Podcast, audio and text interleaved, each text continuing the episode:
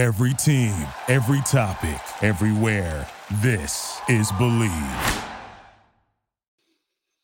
Hello, my friends, and welcome to Studio Day Hifrey. A couple of Cowboy things to talk about today. My buddy Jesse Holley can't get away at the moment, so official Panthers preview can't happen right this second. But I can hang out in Studio Day Heffrey to talk about a couple of topics rattling around in my Cowboy world at the moment, including Micah Parsons and his frustrations, Tony Pollard and Rico Dowdle, Sean Evans, Carl Davis. They signed a new guy. They signed Carl Davis, defensive tackle. There's a few things we can kick around. I asked people for questions on the tweeter yesterday, and so we can pull some of those. First thing I want to talk about is crisis averted with Micah Parsons. Yes, not yesterday. Last week, what was that?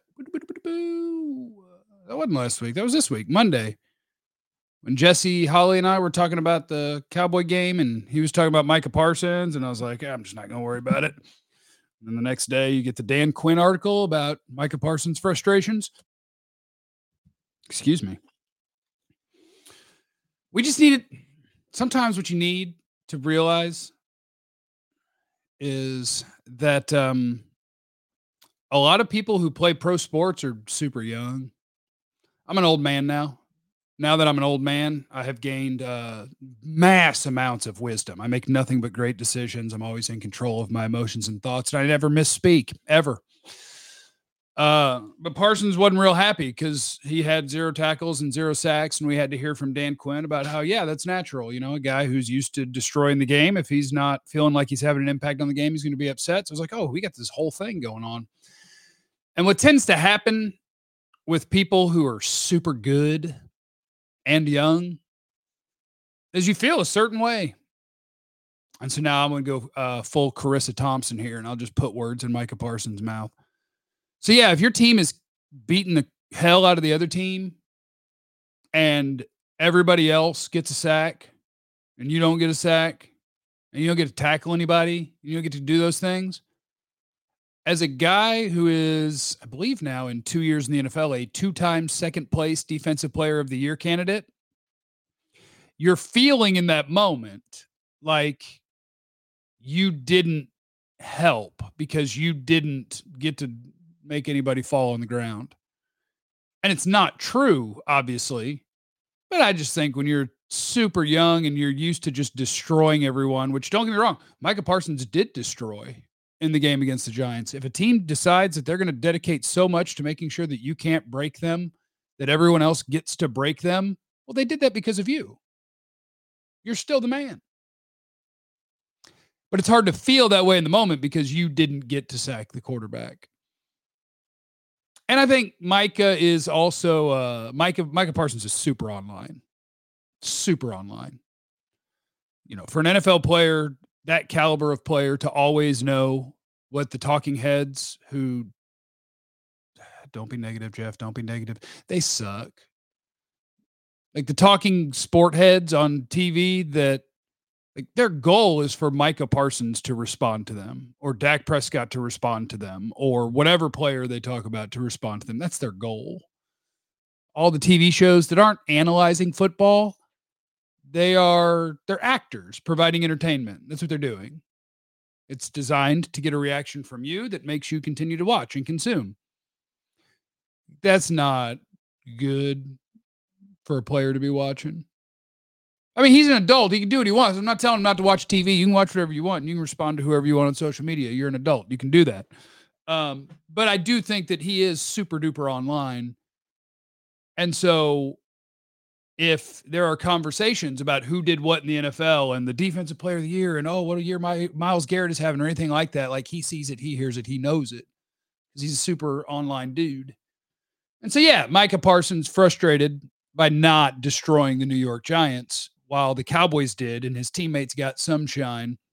But today, we get the quotes from, I would assume yesterday via Calvin Watkins, that it's clear that as you get further away from a game and you realize the context of everything that happened, it's like, okay, my bad, overreaction. Uh, Parsons said, I always say I got next week. People like I'm dead today and gone tomorrow. I get a great opportunity. I think that was one of three games where I didn't have a sack. I think the production's there. My presence is felt. It's getting to the point where these QBs are taking one read and running outside of the pocket, scared for their lives. So I don't think it's anything about production wise. I just think we're just doing a phenomenal job. It went so fast when you're playing more off the ball and there's a lot of three and outs. And then you're going from D line to off ball, D line to off ball. Sometimes there's not really a lot of snaps out there because when we get pulled late in the third quarter, there's really there's not really a lot out there to get. You know, that sounds like it sounds like a young guy who right after the game's like, dang it, I didn't get any sacks. And then a day or two later, like the coach talked to him. He's like, Right, but you were awesome. And he's like, Damn, I was awesome, huh? And so we're fine. Crisis averted. And depending on what the Panthers want to do this week, there's a pretty good chance that this is a big Micah Parsons game because the interior of that offensive line for Carolina is it ain't good. I bet you you're going to see a lot of Micah. Parsons. Now, and here's the thing: he could beat anybody on that O line. Ike Ekwonu is their uh, left tackle, right tackle. Damn it, Jeff. Yeah, you know, Jeff, be ready. What's his name? He's not a bad player. It is oh yeah, Taylor Moton. Uh and he's fine too. Like their tackles are okay. But the Cowboys do a really good job of trying to go hunt matchups for Micah Parsons. They know that you're our best. If we can get an opportunity to put you on a bad offensive lineman, we're going to do it. And this week, that means watch. You'll have some Micah Parsons walking around in the middle of the field and then deciding which one of the not real good NFL players he's going to be attacking in the middle of that offensive line as a rusher. And they're going to try to get him to where he can be happy. We want Micah to be happy. So that's Micah Parsons stuff. Other thing that's top of mind today is Tony Pollard and Rico Dowdle, where Mike McCarthy mentioned it yesterday that they think Rico's been great. And if they could get him more carries, great. But also added, of course, that they're very happy getting the ball to Tony Pollard as much as they can and giving him the workload. And uh, I want more Rico. That's what I want. You guys see Mark Andrews get hurt last night on the hip pull down tackle. Same thing that happened to Tony Pollard, snapping people's ankles. Uh, I just don't think Tony's the same guy. And I know, I know, I know what happens. There's gonna be people in the comments. Told you it was just because of Zeke. Tony doesn't look like the same bursty dude on snap one that he looked like a year ago. And maybe it'll come around and it's coming around and it's just a standard Cowboys thing where they just pretend that everybody's going to be exactly who they were as soon as they're cleared. And Pollard's not there yet. But the dude that I see with the burst is Rico Dowdle. And I think you owe it to yourself, much like I wanted for three years with Pollard being the guy who didn't get enough touches while Zeke did I think you owe it to yourself to move that slider from okay, if Pollard gets 75% of the carries, what are their numbers? I don't have them in front of me, but it's something like that. 75% of the carries, and the guy behind him gets more than a half yard more per carry. Move the slider. What happens at 60 40? Is it still true? Because if it's still true, what happens at 50 50? Is the other guy still getting more? Move the slider. It's just common sense. But money plays in, things play in. And even like there's so many different things that people think are the reason that stuff like this happens that just aren't true. And even if they were, it doesn't matter.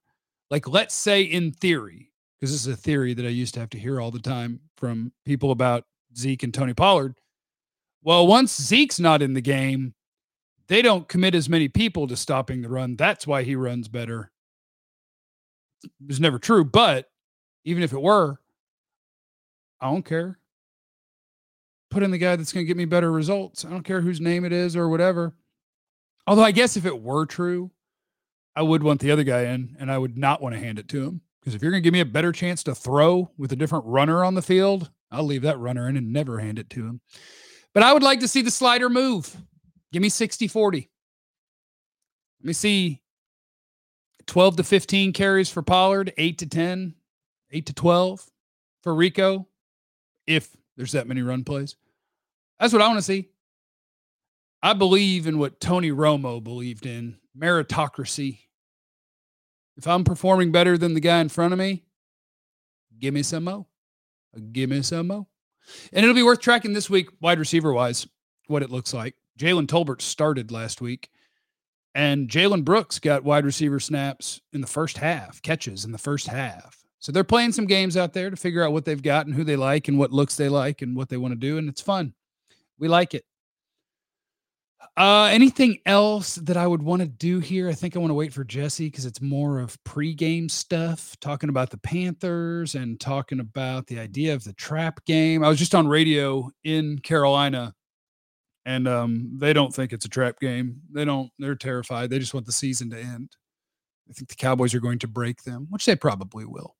But anyway, I was just sitting here ready to do content, and so I decided to do some content. There you go. So my oh, Carl Davis, hold on. Wait a second. Cowboys signed Carl Davis. Who is he? He's a one technique defensive tackle out of the University of Iowa. I believe it was the 2015 draft where he was a third round pick, and he was one of my guys, which goes to show you this is hard. Predicting the future is hard. Because, I mean, he was just practice squadding around and then available to be signed. So, who is Carl Davis? He's a big boy. He'll be a guy that, if something were to happen to um, Johnathan Hankins or Mazi Smith, that you would have another NFL dude on the roster that could step in there as a one technique nose tackle, D tackle. But he was available.